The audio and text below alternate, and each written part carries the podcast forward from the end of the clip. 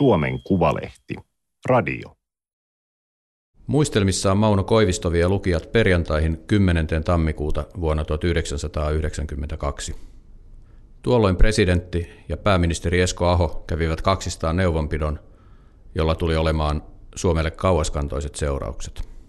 Koivisto kertoo tuon talvisen perjantaipäivän tapahtumista historian tekijät kirjassaan näin.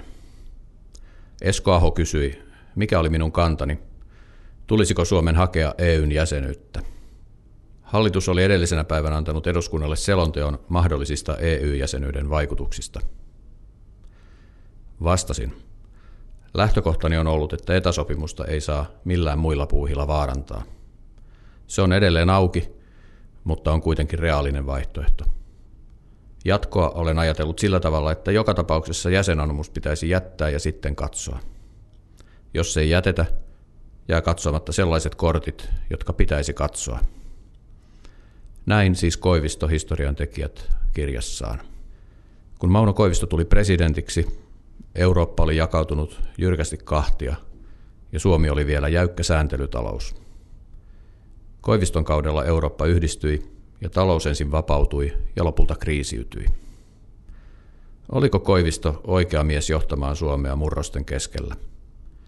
Pystyykö hän reagoimaan oikeisiin asioihin oikeaan aikaan? Minä olen Tuomo Lappalainen ja tämä on Suomen Kuvalehden tasavallan presidentit-sarjan viides jakso. Kansalaiset. Kansalaiset. Kansalaiset. Kansalaiset. Kansalaiset. Kansalaiset. Kansalaiset.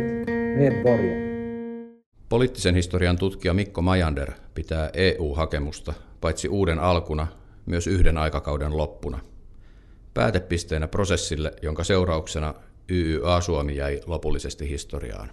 Silloin kun liikkeelle lähdettiin, niin mun mielestä Koiviston argumentaatiossa näkyy hänen yksi tämmöinen filosofiansa, että pitää pitää mahdollisimman monia vaiht- pitää pitää vaihtoehtoja auki.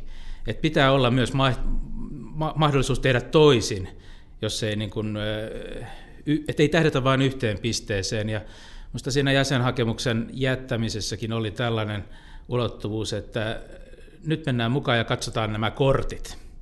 Siinä oli kuitenkin etäsopimus juuri tehty, ja Koivisto piti hyvin tärkeänä sitä, että se viedään loppuun asti, jolloin siinä olisi tavallaan ollut tämmöinen fallback position, joka esimerkiksi Norjalla sitten toteutui. Että, ja kyllähän Koivisto ajatteli myöskin, että vaikka EUhyn ja Euroopan unionin sitten mennään, niin hän ei ollut halukas luopumaan niin kansallisen turvallisuuspolitiikan päätäntävallasta.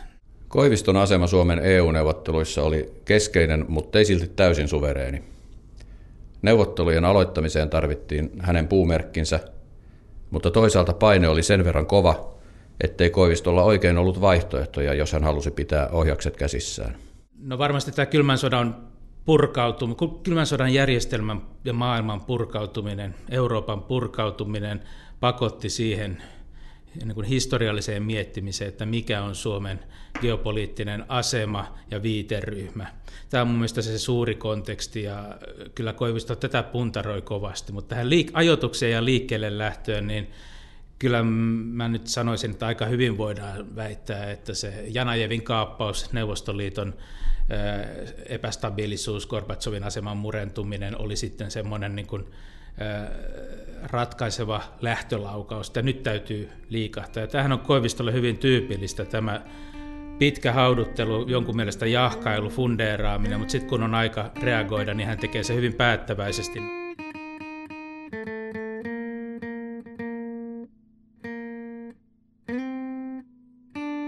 Mauno Koivisto syntyi Turussa 25. marraskuuta 1923.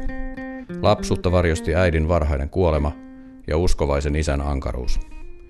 Nuoruuden keskeytti sota, jossa Koivisto päätyi kaukopartiomieheksi legendaarisen Lauri Törnin komppaniaan. Sotien jälkeen Koivisto työskenteli kirvesmiehenä ja ahtaajana ja kirjoitti iltakoulussa ylioppilaaksi.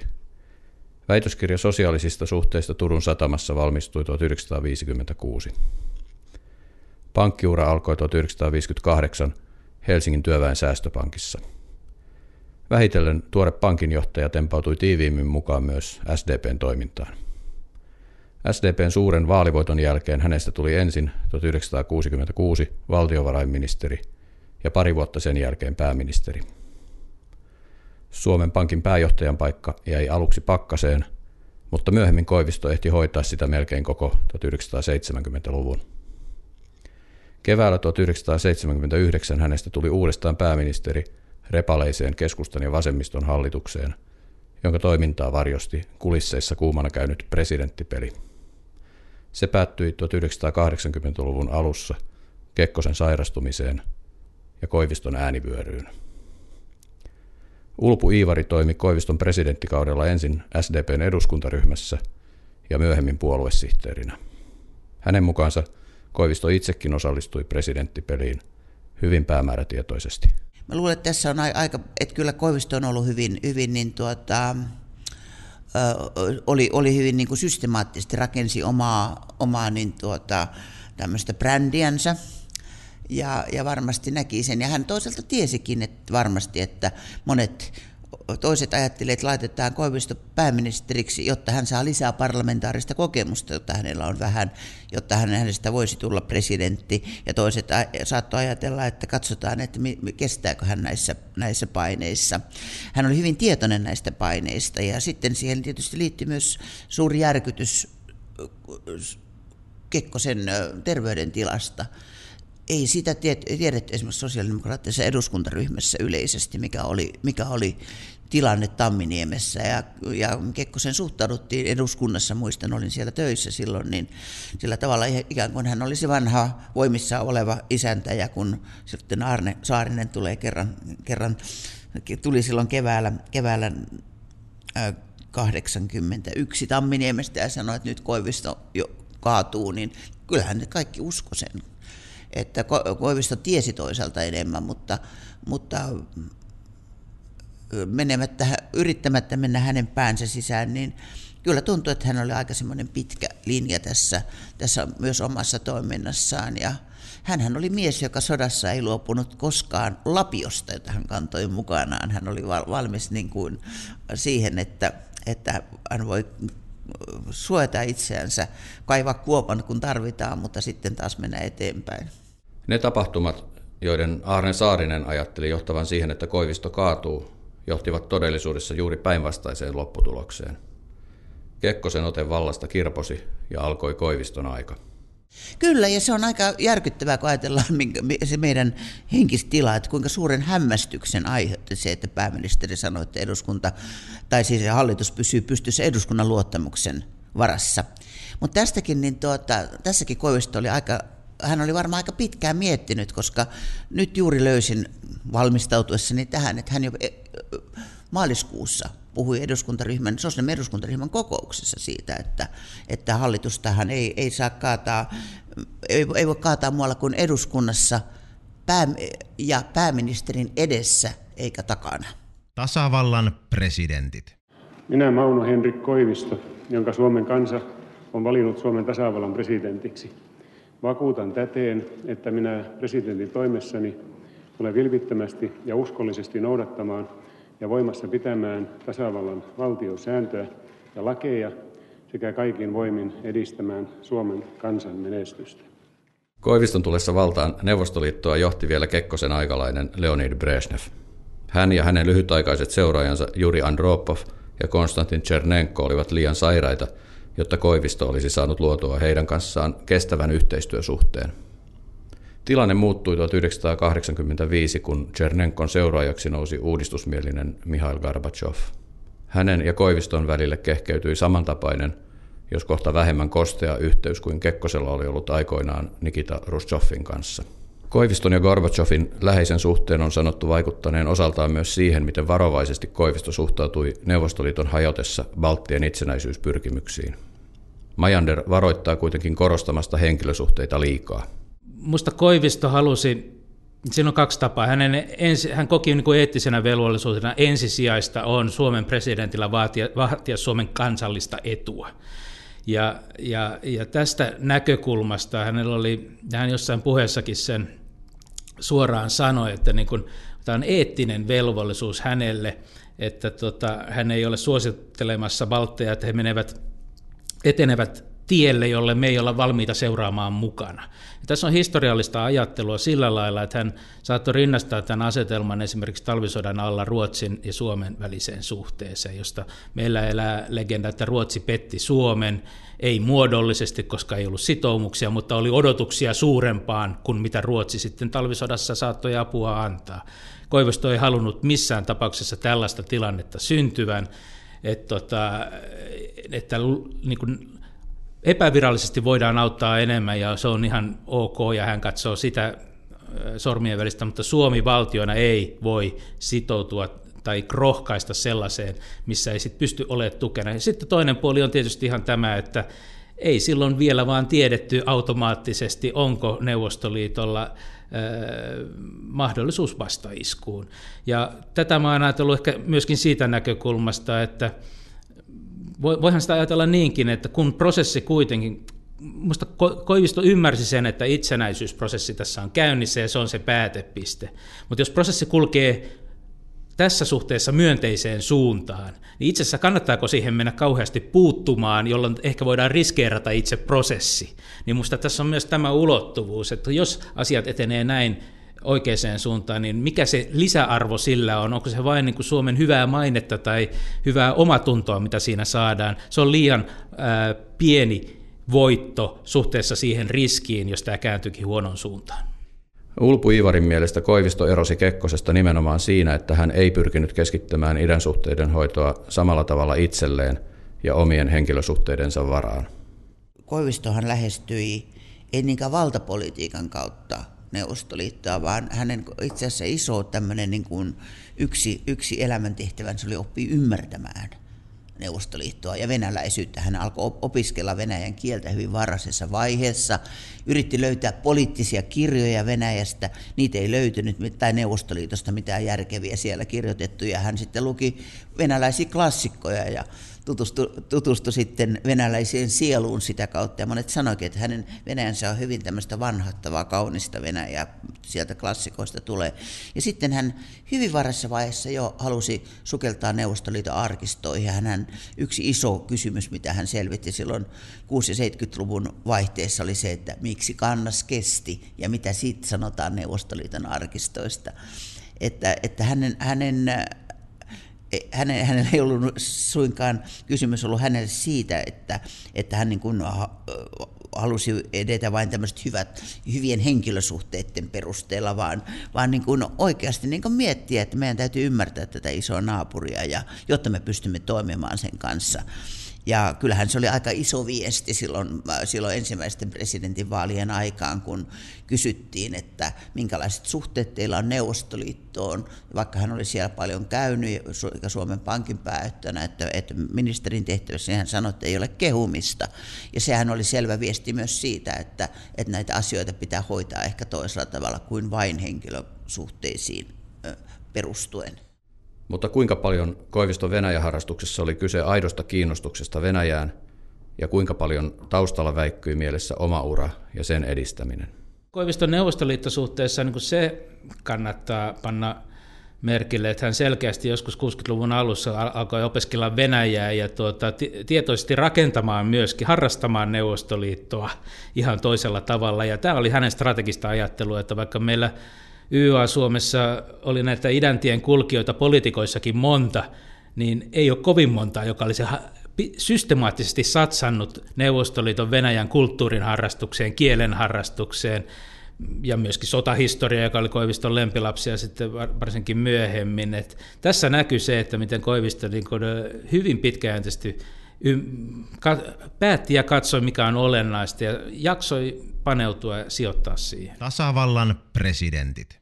No mä luulen, että tässä on niitä, äh, tätä asemoitumista, että pitää vaihtoehtoja auki. Että tietysti se, että 60-luvun lopussa tulee valtiovarainministeriksi ja pääministeriksi, ja, niin aletaan tehdä jo galluppeja tai tällaisia, kenellä on kansansuosio ja muuta, että eihän se Kekkonen ikuisesti elä. Että totta kai se on mieleen tullut ja muuta, mutta se on sitten tutkijat ja tulkitsijat vähän erimielisiä ja vähän tarkoitushakuisesti, että kuinka määrätietoisesti ja mistä asti pyritään presidentiksi. Mä luulen, että Koivisto tässä suhteessa saattoi ajatella niin, että, että asemoi itsensä hyvin ja se tilanne saattaa koittaa, jossa tällainen tavoite on, tai tällainen asia on toteutettavissa. Sisäpolitiikassa Koiviston tavoitteena oli purkaa Kekkosen ajan presidenttikeskeinen järjestelmä ja korvata se normaalilla parlamentarismilla.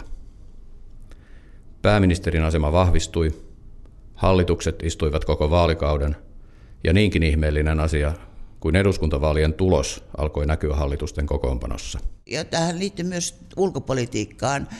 Koivisto halusi vahvistaa hallituksen ja pääministeriasemaa ulkopolitiikassa ja tekikin se jo 82 jo ennen, ennen mitään valtiosääntöuudistuksia vahvistamalla UTVAN eli hallituksen ulko- ja turvallisuuspoliittisen valiokunnan asemaa, että hän, hän hänen taivutteli sorsauttamaan pääministerin tehtävät vastaan juuri sillä, että hän sanoi, että, että nyt, nyt hoidetaan ulkopolitiikkaa, ei, ei, ei enää sillä tavalla, että mm, presidentti ja ulkoministeri ovat yhteyksissä, vaan, vaan niin kuin Utvassa, jossa, jossa on myös pääministeri paikalla. Ja, ja hän näki tämän ulkopolitiikan parlamentarisoinnin nimenomaan sillä tavalla, että hallituksen asemaa vahvistetaan, mutta suhtautuu hyvin kielteisesti ja hämmentyneesti siihen, että, että niin kuin eduskunnassa – eduskunnan ulkoasiainvaliokunnan ja, ja puheenjohtaja ja muut, muut toimijat niin kuin halusivat, että eduskunta käsittelisi etukäteen jo kaiken, kaiken näköisiä delikaatteja ulkopolitiikan kysymyksiä. Parlamentarismi oli, että tätä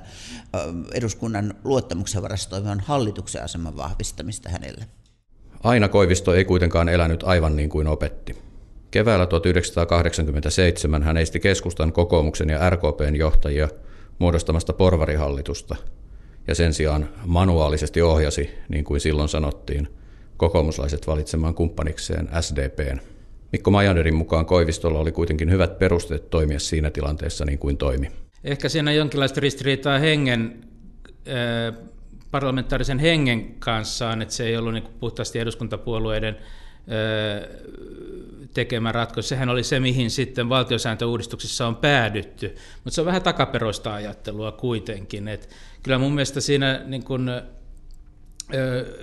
aivan yhtä lailla Koiviston, tämähän on niin se Paavo Väyrysen argumentti, että se oli kyse vallankaappauksesta, mutta kyllä tietysti niin Koivistollakin aika vahva argumentti on siinä kansanvallan puolustamisessa, että että puolue tekee salaisen sopimuksen ja saa siihen vaalirahoitusta eikä kerro ennen vaaleja, mikä se sopimus on. Että kyllä siinä Koivistoa voidaan katsoa myöskin olevan niin kuin, tavallaan kansanvaltaa, kansanvallan toimivuutta vahtimassa, joka tavallaan sopi, ehkä edelleenkin sopii jollain lailla presidentin rooteliin, että et en näkisi näin dramaattisesti, että tässä nyt parlamentti sen, ja puolueet sen kuitenkin päätti, mihin ratkaisuun he tulevat. Vielä enemmän kuin porvarien hallitussopimus sinänsä, Koivistoa harmitti tapa, jolla se oli syntynyt hänen selkänsä takana. Koivisto oli sitten todella loukkaantunut, koska hän katsoi kuitenkin, että, että presidentin tärkeimpiä sisäpoliittisia tehtäviä on auttaa hallituksen muodostamisessa ja sitten myös tukea sitä muodostettua hallitusta.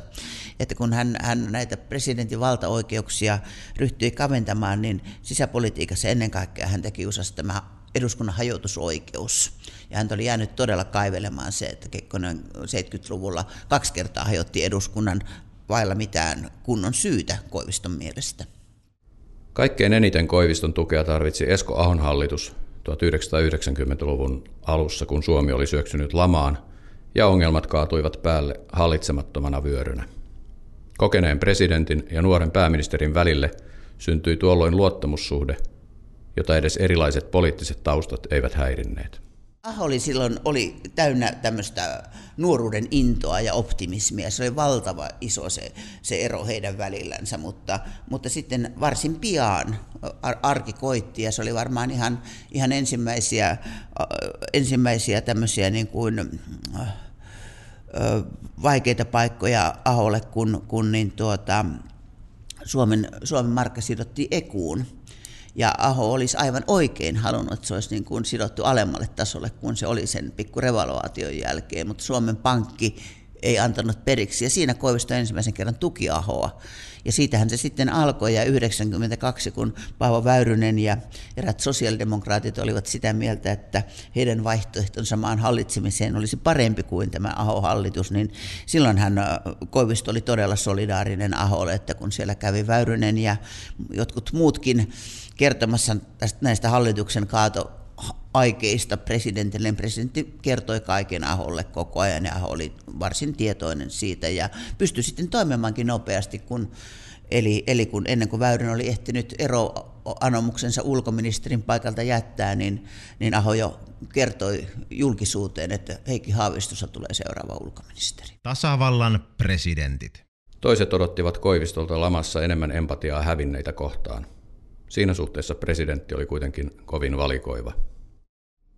Koivisto ei ryhtynyt kansakunnan isäksi sielujen tulkiksi laman huono-osasten moraaliseksi voivottelijaksi. Että kyllä hänen lähestymistapansa tähän lamaan oli kuitenkin se, että, että hän toimii ja tukee Esko, nuoren pääministeri Esko Ahon hallitusta tässä asiassa. Että hänen niin kuin, lähestymensä laman käsittelyyn ja muu oli niin kuin, kulki mun mielestä tämän hallituksen tukemisen kautta.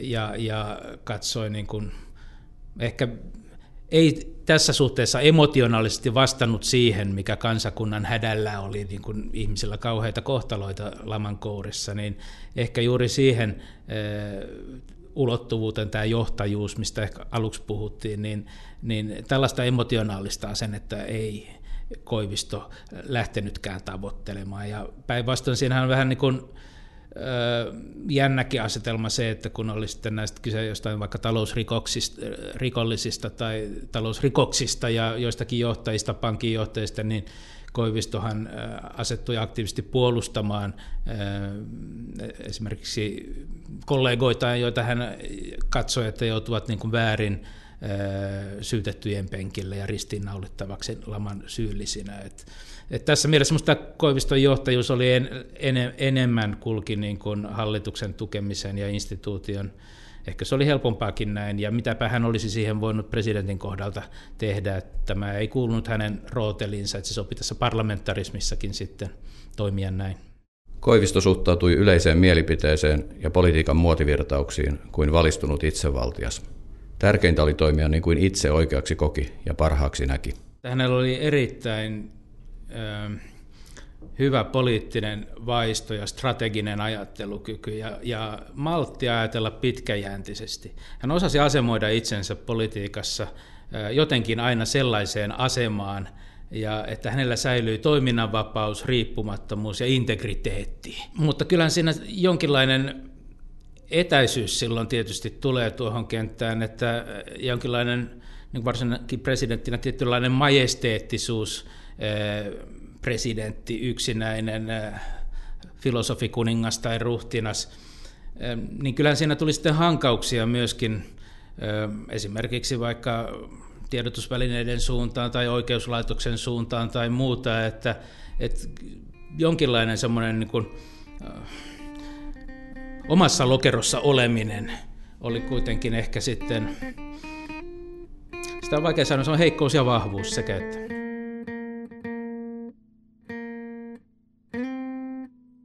Koivistolla olisi ollut mahdollisuus pyrkiä presidenttinä vielä kolmannelle kaudelle. Suomessa oli hänen aikanaan jo rajattu presidentikaudet kahteen, mutta muutos ei koskenut istuvaa presidenttiä. Muistelmissaan Koivisto tunnustikin harkinneensa asettumista ehdolle vielä vuonna 1994. Hän panttasi päätöstään pitkään ja aiheutti sillä päänvaivaa varsinkin omalle puolueelleen SDPlle muistan hyvin 91 maaliskuussa meillä oli sellainen päivällinen, jossa oli tarkoitus kysyä, että aikooko hän, hänellähän olisi ollut mahdollisuus kolmanteen kauteen huolimatta valtiosäännön muutoksesta, että mitkä on hänen aikomuksensa.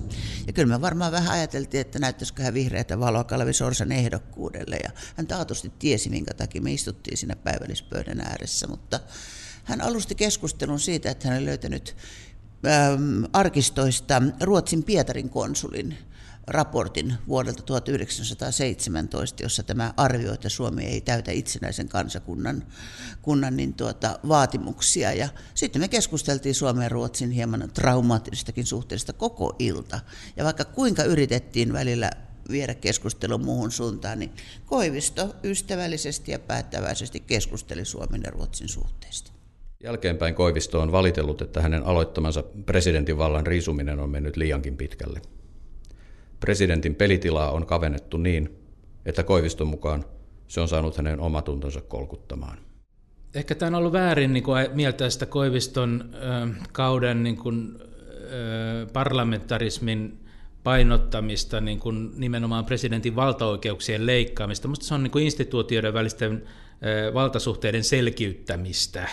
Ja ehkä tässä kohtaa on niin kuin eroa pitkään Kekkosen aikaa. Kekkosen aikana nämä tapas tuntuu liudentuvan tällaiset institutionaalisen väliset erot, että mitkä kuuluu presidentille, mitkä ei, niin Koivisto selkeästi halusi, että ne on paremmin ja selkeämmin ja johdonmukaisemmin määritelty. Ei hänellä ollut mun mielestä missään vaiheessa niin kuin ajatus riisua, että presidentistä tulisi pelkkä seremoniamestari. Ei, ei hänen toiminnassaan sitä näy. Hän, hän niin kuin sanoin, hän vaali niitä asioita, jotka hän katsoo kuuluvansa toimialaan, toimivaltuuksensa puitteisiin, niin itse asiassa hän vaali aika tarkasti, että siellä ei edetä ilman, että hän on kärryillä ja tavallaan siunannut nämä asiat. Mikko Majanderin mukaan Koiviston perintöä arvioitaessa pitää muistaa, että hän oli presidenttinä eräällä tavalla lajinsa viimeinen. Kyllä tässä jatkumossa Koivisto liittyy nimenomaan enemmän edeltäjiensä jatkumoon kuin hänen seuraajiinsa, eli hänen jälkeen tuleviin presidentteihin. Tässä mielessä mä oon pikkusen provosoidenkin sanonut, että Koivisto oli niin kuin viimeinen presidentti tällaisessa majesteetillisessa maan isä hahmossa, että sen jälkeen kuitenkin on vaikea, jos me elettiin Paasikiven aikaa, Paasikiven Kekkosen aikaa, elettiin Koiviston aikaan, mutta ei me siirrytty siitä Ahtisaaren Suomeen, sitten alkoi Paavo Lipposen aika, ja se kuvastaa sitä, että presidentti presidentit eivät olleet enää entisensä Mauno Koiviston jälkeen.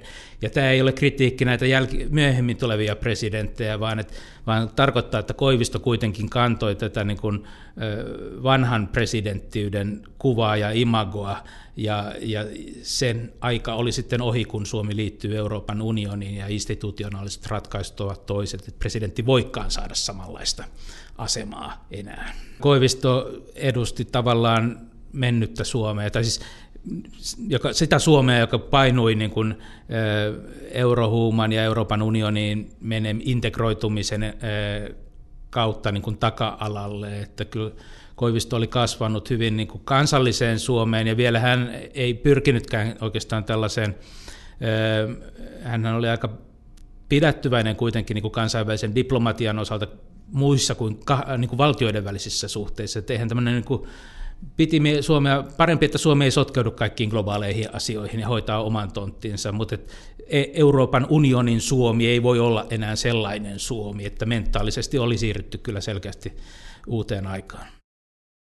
Tämä oli Suomen Kuvalehden podcast.